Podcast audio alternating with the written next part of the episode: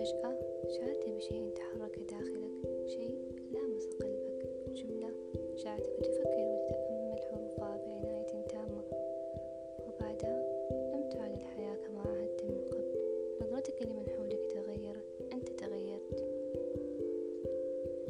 في بودكاست قصاصة سنتشارك معك جميع هذه العبارات والنصوص من أشهر الكتب العربية. سنتعمق داخلها ونستكشف جميع الخط الأصفر العريض.